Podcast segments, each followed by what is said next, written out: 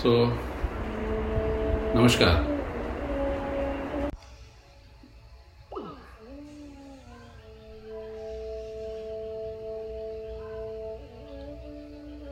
नमस्कार। तो इस उपनिषद पे हम चर्चा कर रहे थे, ये ब्रह्म विद्या उपनिषद कहलाता है।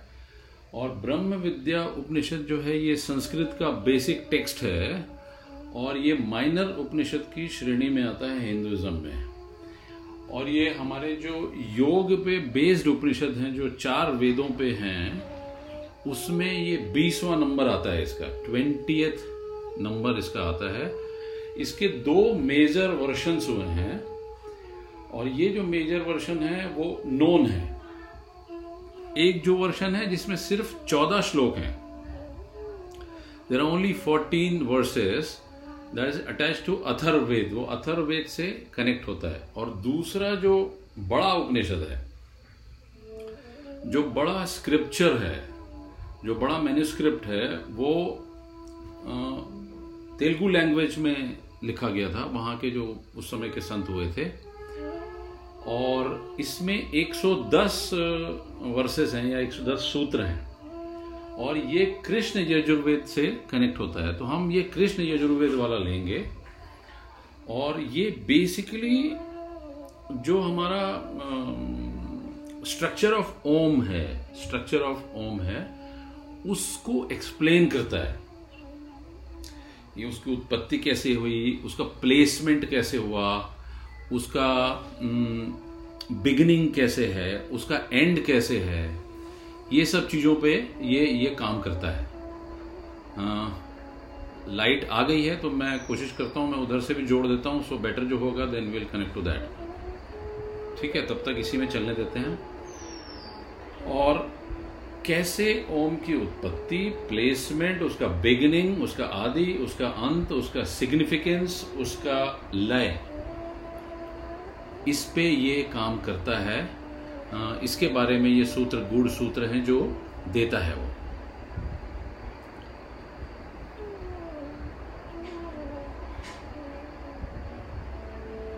मैं यहाँ से भी कोशिश कर रहा हूँ जोड़ने की, एक बार वापस से, अगर जुड़ जाता है तो अच्छा हो जाएगा।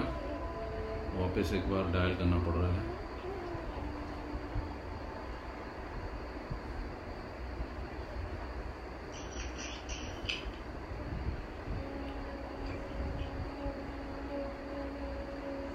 मुझे लगता है कि मुझे यूपीएस की भी तैयारी रखनी पड़ेगी।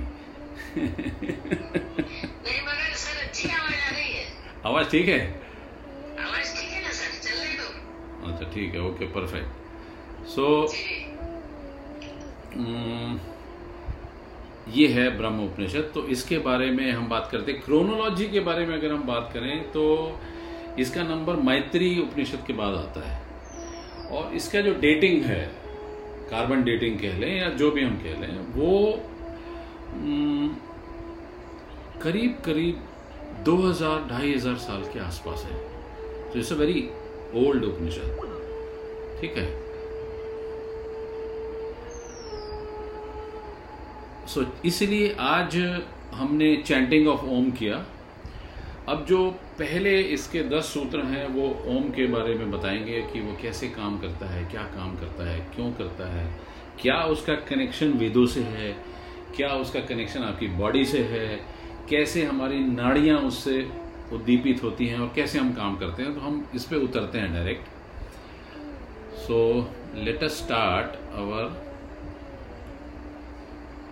Upanishad तो ये संस्कृत वाला टेक्स्ट में जरा खोल लेता हूँ। राइट right, सो so, अब हम शुरू करते हैं। शुरुआत तो बेहतरीन हुई थी लेकिन सडन लाइट चली गई। यह उपनिषद बेसिकली कृष्ण यजुर्वेद से संबंधित इसमें ब्रह्म की प्राप्ति एवं उसके स्वरूप का पूरा का पूरा विवेचन किया गया है। सर्वप्रथम जो ब्रह्म विद्या है, उसका रहस्य भूत जो प्रणव है, जो फ़र्स्ट साउंड था, वह प्रणव ब्रह्म कहलाता है और उसका ही उल्लेख करते हुए प्रणव के बारे में जो उसकी चार मात्राएँ हैं, उसकी विवेचना है। अब जीव जो है बॉडी जो है, हम जो है, उसका स्वरूप, हमारा बंधन, हमारा मोक्ष, उसका कारण और हमारी जो हंस विद्या, जो हमने हंस उपनिषद में लिया था, उसके द्वारा परमेश्वर की प्राप्ति। सकल ब्रह्म क्या, निष्कल ब्रह्म क्या? केवल अगर शास्त्रीय ज्ञान हो या आचरण हो तो उससे क्या पाप पुण्य की प्राप्ति? प्रणव हंस की अनुसंधान से क्या प्रत्यक्ष प्राप्तियाँ? ये जो मंत्र है, उसके अभ्यास से क्या समाधि की प्राप्तियाँ? और जो हंस योग है, उसका अभ्यास क्रम द्वारा और योगी के द्वारा। कैसे? आत्म स्वरूप का चिंतन। इन विषयों में इसका क्रमशः विवेचन किया गया है। और ये सभी के सभी सूत्र इसके, सभी के सभी विषय इसके, ब्रह्म के जो तात्विक स्वरूप है दैट दैट बेसिक इटर्नल स्वरूप को स्पष्ट करते हैं। इसलिए इस उपनिषद को ब्रह्म विद्या उपनिषद कहा जाता है और इसकी ये संज्ञा सार्थक ही है। ठीक है? तो पहला सूत्र उठाते हैं। पहला सूत्र कहता है कि अथ ब्रह्मो विद्या उपनिषद उच्चतु प्रसादादम ब्रह्मणम तस्य विष्णोर्णम अदुकरणम कर्मकम रहस्यम ब्रह्म विद्याया। ध्रुवाग्नि संप्रक्षतेत मतलब ये हुआ कि अब हम ब्रह्म विद्या के उपनिषद का वर्णन करते हैं। अद्भुत तथा श्रेष्ठ कर्म करने वाले विष्णु रूप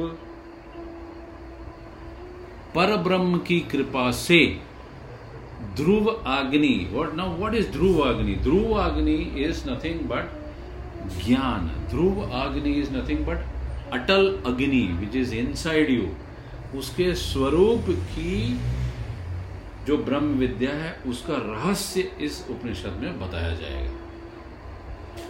दूसरा सूत्र कहता है कि ओमित्य काक्षारम ब्रह्मम यदुक्तम ब्रह्मा वादिभिः शरीरम तस्य वक्ष्यामी स्थानम कालत्रयम तथा। जिस प्रकार ब्रह्म को प्रणव के एक अक्षर मतलब ओंकार मतलब ओम के रूप में ब्रह्म ज्ञानियों ने कहा है, ठीक उसी प्रकार ब्रह्म विद्या के शरीर, स्थान एवं तीन कालों का वर्णन करता हूँ।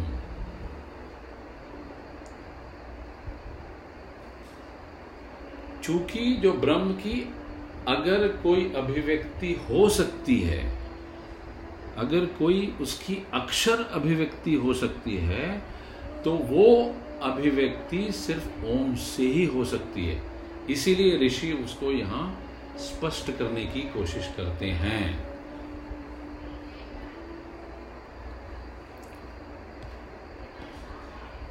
तीसरा सूत्र क्या कहता है? तीसरा सूत्र ये कहता है कि तत्र देवा स्त्रय प्रोक्ता लोका वेदास्त्रो अग्निया, तिस्त्रो मात्रा च त्रैक्षरम शिवस्त तू। उस ओंकार में तीन देवता, तीन लोक, तीन वेद, तीन अग्नियाँ हैं। शिव स्वरूप इस तीन अक्षरों को और इसकी आधी मात्रा को क्रमशः अकार, उकार, मकार और अनुस्वर कहते हैं। ठीक है? अब थोड़ा सा इसको इंग्लिश में ले लेते हैं। So what is that indication of the Brahman in the Pranava which actually contains the esoteric significance of the science of this particular Brahma Vidya. So, after the acquisition by one of the requisite attainments of the initiation into the secret of Brahma Vidya is related to Brahma Vidya Upanishad. So, by the grace of Brahma and the Vishnu, who commands the marvelous deeds. Marvelous deeds means the power of achieving the impossible. The steady fire, which is the innermost fire, Dhruvagini, by reducing to ashes the prodigious cotton wool mountain of the phenomenal world of the ignorance and the contaminant. The esoteric truth which is inside the Brahma Vidya, they say is the actual Brahm, and that is Om. The monosyllable is the Brahm. What has been said by the expounding of Vedanta, I shall presently relate what it is, what is body, its a seat, and its three durations. Therein are said to be the three gods, three worlds, three Vedas, and the three fires, and the three matras, and the half matra, which is called half syllable, and that three lettered Shiva. अब आते हैं हम चौथे सूत्र पर। चौथा सूत्र ये कहता है कि ऋग्वेदो गार्ह्यम पत्यम च पृथ्वी ब्रह्म एव च। अकारस्य शरीरम तु व्याख्यातम ब्रह्मा विधि अह। और पांचवा कहता है, यजुर्वेदो अंतरिक्षम च दक्षिणाम घृतम स्थैव च। विष्णु श्चव भगवंता देव उकार परिकीर्तिता। और छठवा कहता है कि साम वेद स्थिता द्योशाहवानी स्थित च ईश्वर परमो देव मकार परिकीर्तिता। ये चार, पाँच और छ इसमें इसका वर्णन किया इन्होंने।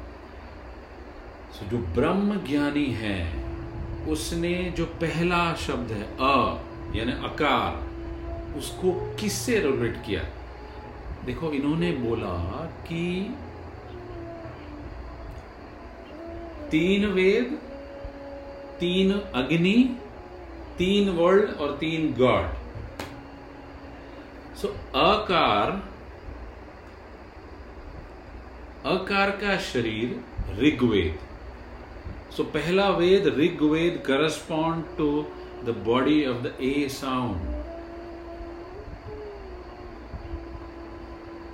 कौन सा फायर ग्रहापत्य। ग्रहपत्य अग्नि डिनोट्स टू अ कौन सा वर्ल्ड सो अर्थ यानी पृथ्वी तत्व। और कौन सा गॉड यानी ब्रह्म। ये चौथा सूत्र था। पांचवा कहता है, यजुर्वेदो अंतरिक्षम च दक्षिणाम जग्नि। मतलब ऊ जो शब्द है मतलब उकार जो है, उसका रिलेशन यजुर्वेद से है। उसका रिलेशन दक्षिण की अग्नि से है। उसका रिलेशन मिड रीजन से है। यानी पृथ्वी के ऊपर वाले लोक से है। और उसका करस्पॉन्डेंस कृष्ण से है या विष्णु से है। नौ पांचवा सूत्र कहता है, साम वेद ततस्था, यानी म कार का शरीर, यानी म, अ, उ, म। म कार का शरीर सामवेद अग्नि कौन सी? आहवनीय अग्नि। लोक कौन सा? स्वर्गलोक। और गॉड कौन सा? शिवा। यानी परम देव।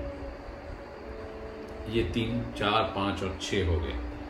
इसके बाद का सूत्र सात, आठ और नौ लेता हूँ। सूर्य मंडल मध्य थ हाकारम शंग थ उकारम चंद्रम, सकांशम स्ततम मध्य वस्थित मकार सत्वगनिकाशो विद्युमो विद्युतोपम।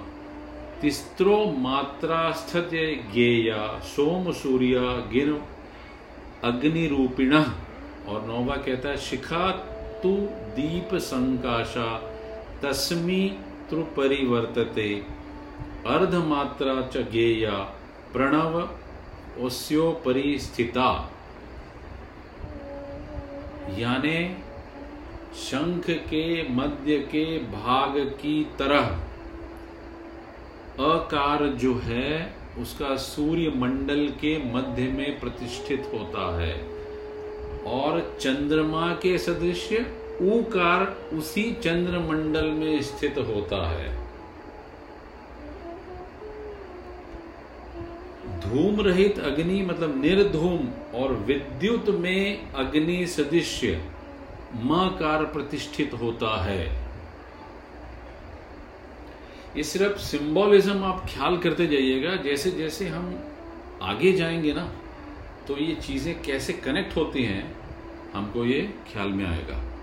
सो so, इस तरह इसकी जो तीन मात्राएँ हैं उसको सूर्य चंद्र और अग्नि के रूप में जानना चाहिए। जिस तरह दीपक की शिखा शिखा मतलब उसकी लौ, ऊपर की ओर बहती है, ठीक उसी प्रकार प्रणव के ऊपर की अर्ध मात्रा को जानना चाहिए। So earth mid region in heaven right Brahma, Vishnu and then Shiva, अ, उ, म। सो अर्ध ओम का जो चंद्राकार का ऊपर का बिंदु म, जिसको कि हम फेड करते हैं जब हम when we recite Om so हम फेड दैट म दैट इज़ शिवा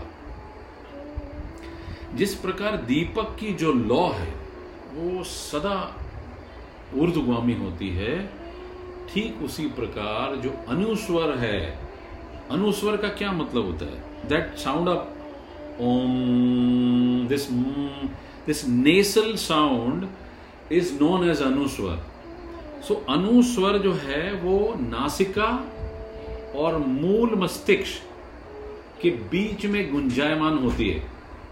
इसलिए इसको अनुस्वर कहा जाता है। इस मात्रा के कारण, इस फेडिंग अवे के कारण, अ, उ, म का जो संयुक्त रूप है, वो ऑटोमेटिकली आपको ऊपर की ओर ले जाता है। इसीलिए ओम को ज्योति के साथ सिंबोलिज्म में हम कनेक्ट करते हैं। इस चीज़ को हिंदुओं ने बहुत पहले से समझ लिया था। That is why we treat Om as the Pranava akshara now what is that amplification of the four matras हमने अभी अभी देखा the body of A is explained to be and expounded to be a Vedanta as a Rig Veda, corresponding to Grahapatra, fire, corresponding to Earth, the God, and corresponding to Brahm. Now, what is U of Pranava? It is corresponding to Yajurved, it is corresponding to Dakshina fire, and it denotes to Lord God Vishnu.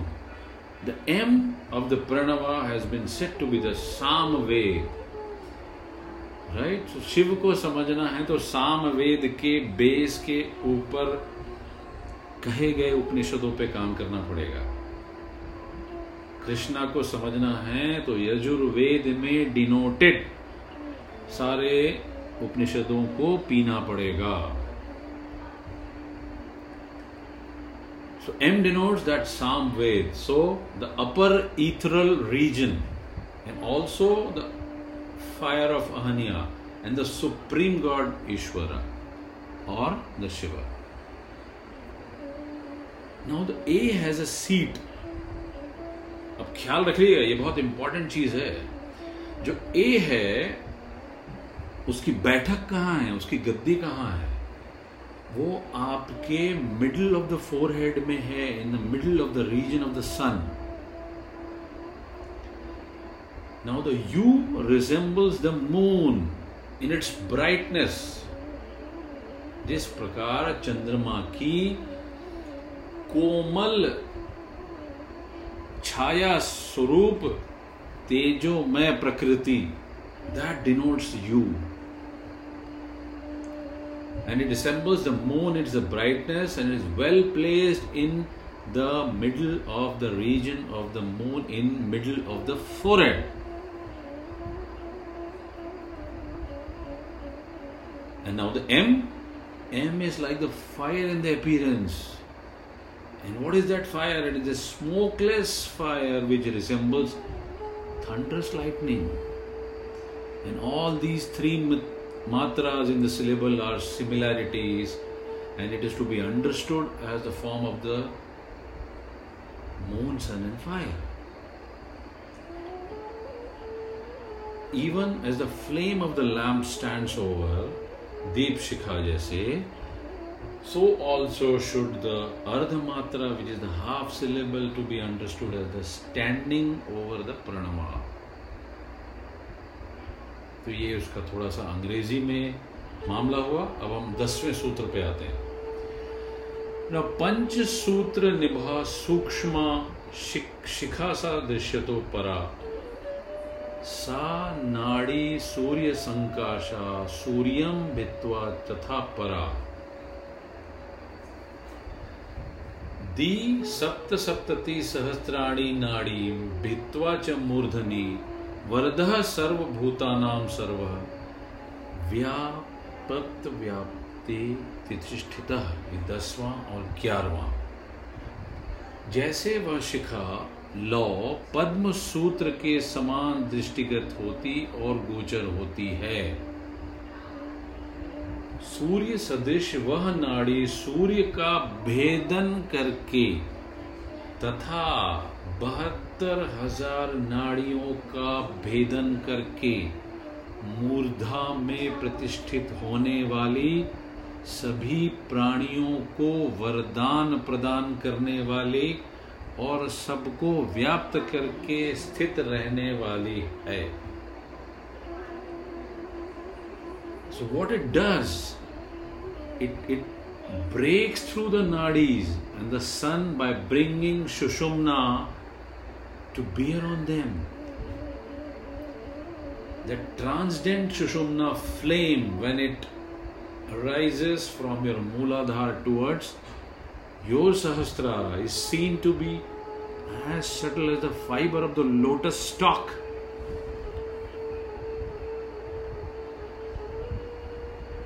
And that transcendent nadi resembling the sun and bursting through the sun, and similarly bursting as under the 72,000 nadis which is prevailing in our body and stands in the head, as if she is the giver of bonus to everybody. It gives a boon to all beings. So so, ऐसा चमत्कारिक ऐसा कायनात में सर्वत्र व्याप्त होने वाला ओम अब अगला सूत्र कांस्यम घंटा निनादस्तु यथा। लीयति शांतये, ओंकारस्तु तथा योज्य शंतये सर्वमिक्षता। जिस प्रकार कांसा धातु से निर्मित जो घंटा है, उसका जो शब्द होता है, वो शांति प्रदान करता हुआ विलीन हो जाता है। ठीक उसी प्रकार, ठीक उसी प्रकार साहब, ओंकार की साधना के द्वारा सभी डिजायर्स शांत हो जाती हैं।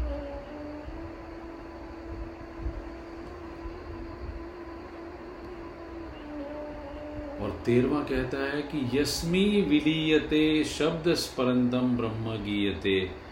धियम ही लीयते ब्रह्म, सो अमृतम व्यात्य कल्पते।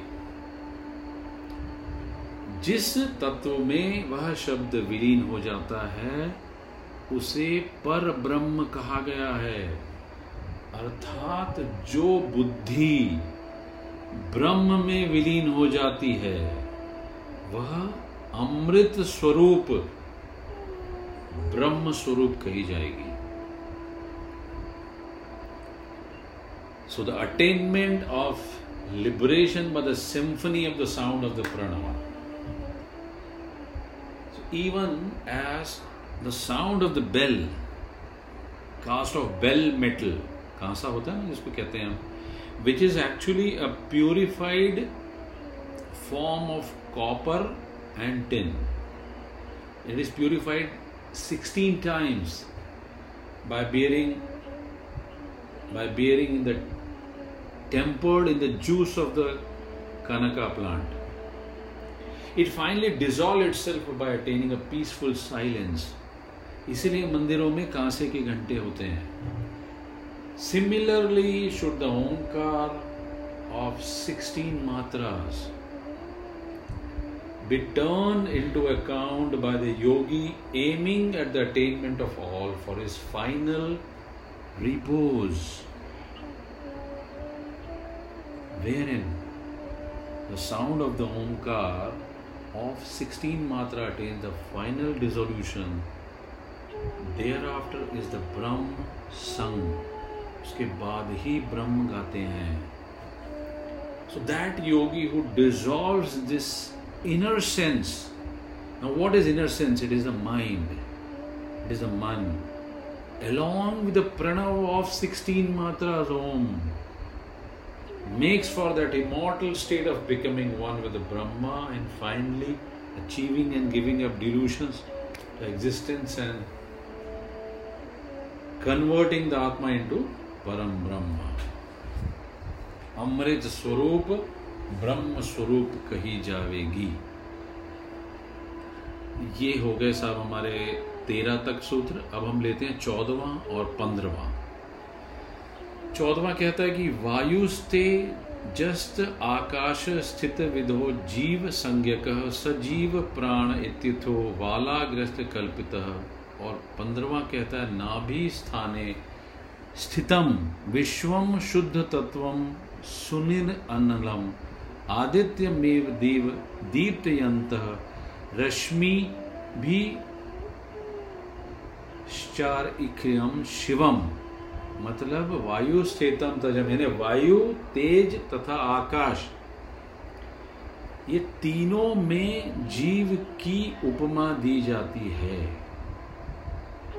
इस जीव का जो प्रमाण है, जो आकार है, वो क्या है? आपके भीतर जो आत्मा है, उसका डिस्क्रिप्शन हो रहा है ये। वायु तेज और आकाश, इन तीनों में जीव की उपमा दी जाती है। इस जीव का प्रमाण या आकार बाल की नोक के सजीव प्राणायुक्तियो, बालग्रस्त है, कल्पित मतलब बाल की नोक के सौवे भाग के बराबर कल्पित किया गया है। और अगला कहता है कि वह जीव नाभि स्थाने स्थितम विश्वम शुद्ध तत्वम सुनिलम यानी वह जीव विश्व शुद्ध तत्व निर्मल स्वरूप नाभि प्रदेश, नाभि न्यूक्लियस में प्रतिष्ठित है। वह सूर्य के सदृश संपूर्ण जगत को प्रकाशित करने वाला एवं कल्याणकारी है। Now these two sutras, we, we get what is the exposition of the real form of Jeev. That which is called the Jeev of the three kinds. Three kinds means Vayu means what? The vital air. Tejo means what? The radiance.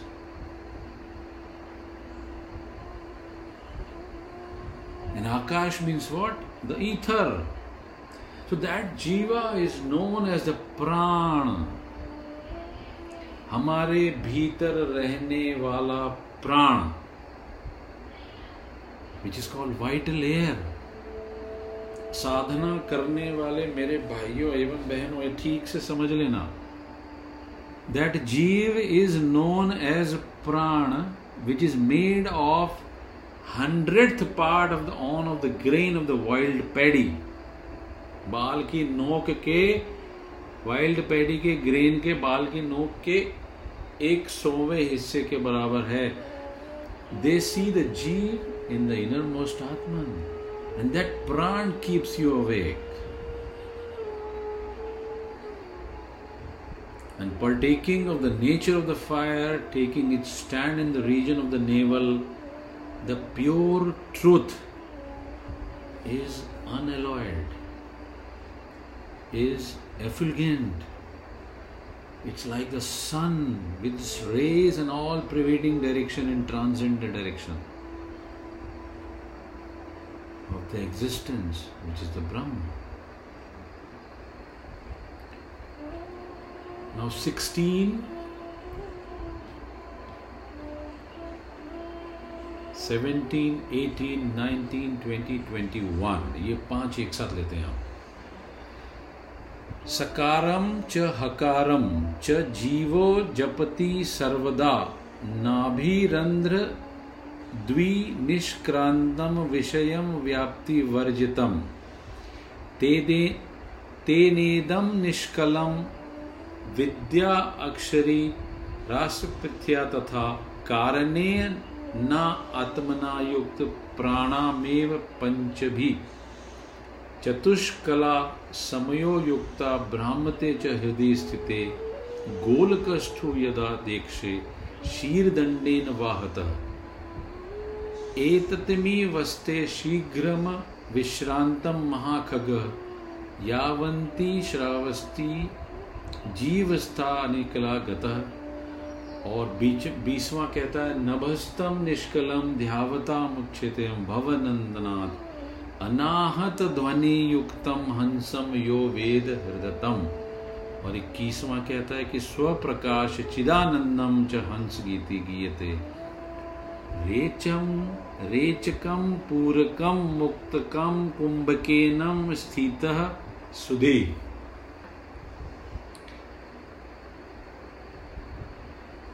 वाह साहब, अद्भुत है।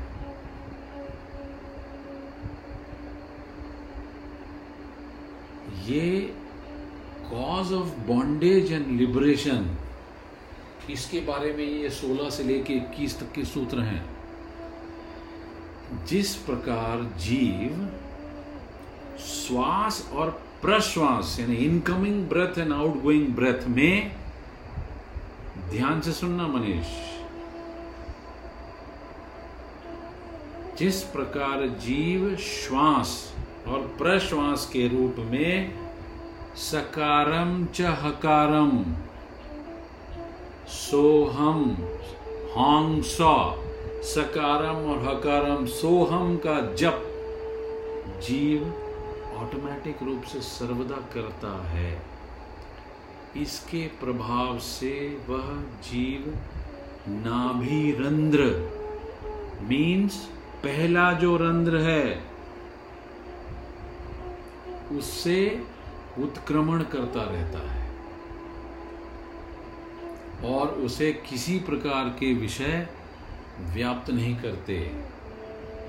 तेनेदम निष्कलम, दुग्ध से मथ कर निकाले गए घी के भांति, निष्कलंक कला रहित सबके कारण रूप आत्म तत्व को प्राण के पंच आयामों के द्वारा जाना जाता है। जिस प्रकार देह के प्राण पंच तत्वों में प्राण तत्व प्रवाहित होते हैं, उसी प्रकार पाँचों में प्रवाहित प्राण के पाँच आयाम माने गए हैं। जिस प्रकार मथने वाले दंड से दुग्ध को मखथा जाता है उसी प्रकार चार कलाओं से युक्त हृदय में स्थित प्राण तत्व को शरीर में भ्रमण कराया जाता है। इस शरीर में शीघ्रगामी महापक्षी खग की संज्ञा देते हैं जीव को। तो शीघ्रगामी महापक्षी विश्राम न करता हुआ महाखग रूप से निवास करता है। जब श्वास निकल जाती है, तब वह जीव कला रहित हो जाता है।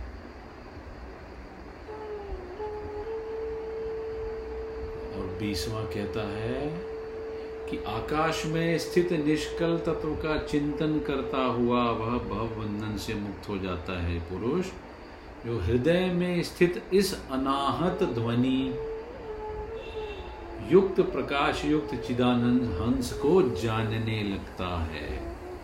वह खुद हंस कहा जाता है, जो ज्ञानी पुरुष, रेचक और पूरक को त्याग कर,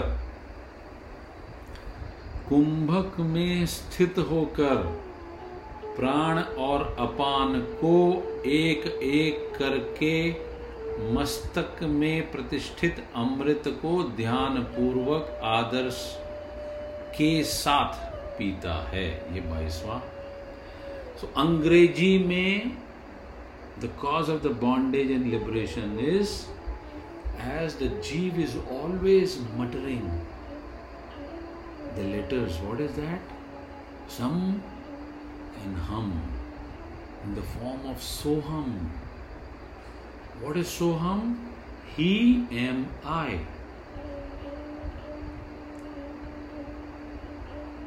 So S A and H A is assumed to be the form of the pranava, and this form is called the continuous jap of the Jeev which emanates out of the region of the navel and by which constantly it is going up and down and is uncontaminated by the connection of the worldly concern. One should know this, and for that very reason, the impartible Brahma is known. Even as the ghee which we take out from our milk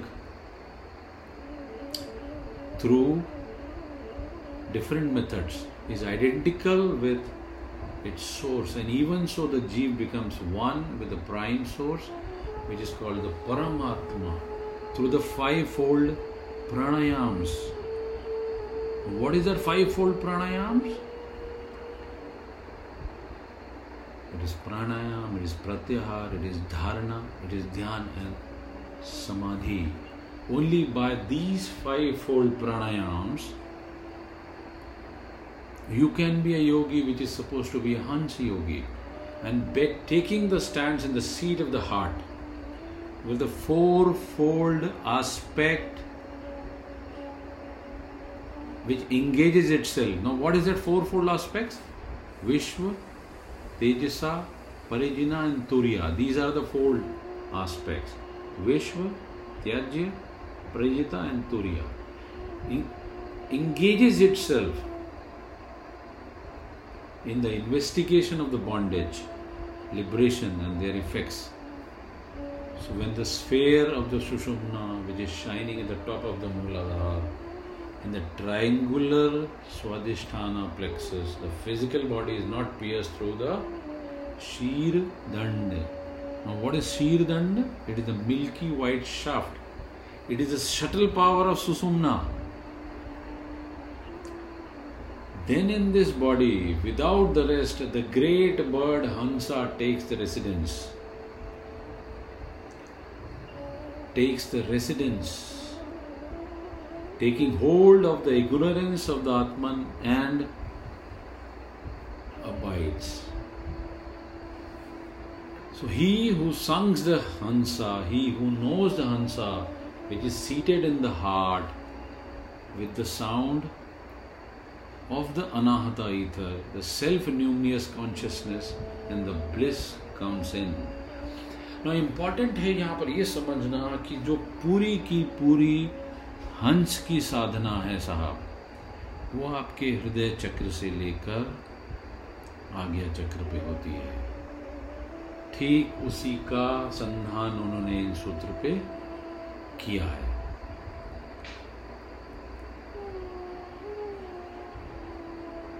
नौ बाईसवा नाभि कंदे समोकृत्य प्राणपानो समाहिता, मस्तक स्था अमृत स्वादम पीत्वा। ध्यानेन सादरम। दीपाकारम महादेवम जो तम नाभि मध्ये अभिषीच्य अमृतनेव हंस हंसेति यो जपेत। जरा मरण रोग आदि न तस्य भूवि विद्यते। एवं दिने दिने कुरियाद निमाम दिवी भूयते। और पच्चीसवां कहता है कि ईश्वर तत्वों प्राप्ति सदा अभ्यास रत पुमान।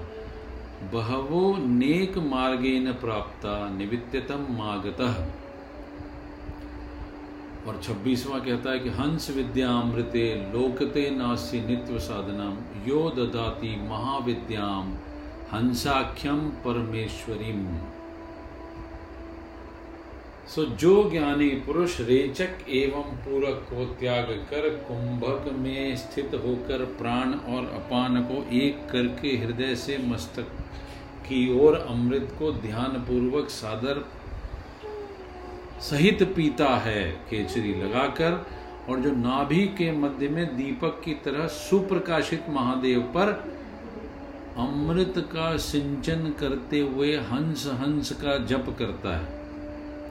उसे पृथ्वी पर निवास करते हुए जरा रोग, मरण आदि विकार नहीं होते और सभी विभूतियों और सिद्धियों का अधिकारी हो जाता है।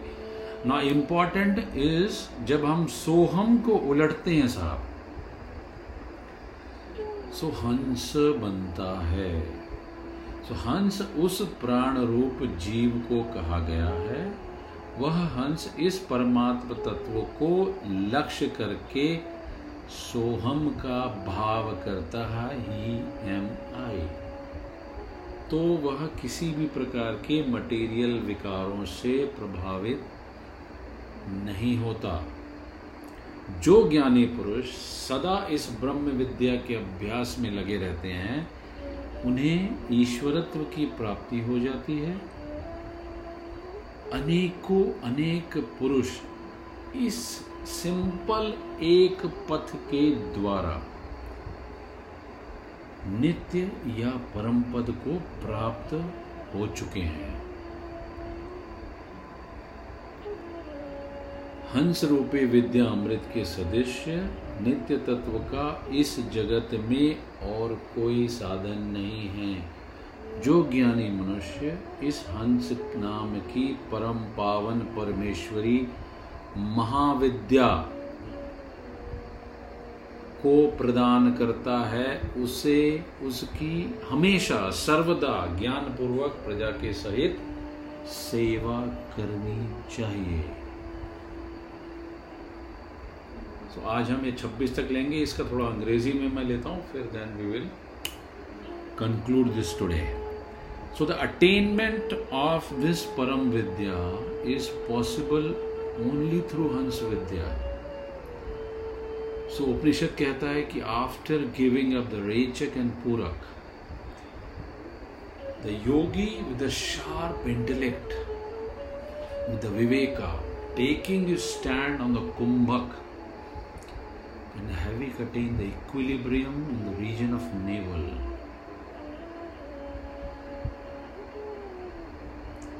Should bring under control the prana and apan which is which are the vital airs now eagerly drinking the savory nectar stationed in the head which is called the somrasa by having the tongue circulated towards that palate of your neck inside. That nectar stationed in the head in a state of mental abstraction and the bathing of the great God, which is shining like a lamp in the middle of the navel. And with that nectar, with that Amrit alone, who mutters Hansa, Hansa, for him there is no dotage, for him there is no death, for him there is no disease in the world. Everywhere should he practice this every day should he practice this for the attainment of the mystic powers such as attenuation the man who basically delights in constant practice of this kind what he attains? He attains the state of the ishvara which is the wielding marvelous yogic power many infinite people have by resorting on various paths attained the state of that perpetual existence in a world where this Hans Vidya has ceased to exist in a world where the Hans Vidya has ceased to exist there is no means to be adopted by the state of perpetual existence. So here we have completed almost 26. Continue uh, करना है कुछ सूत्र और या let us stop today दादा I don't know how many people are there and दादा continue करना है या स्टॉप करें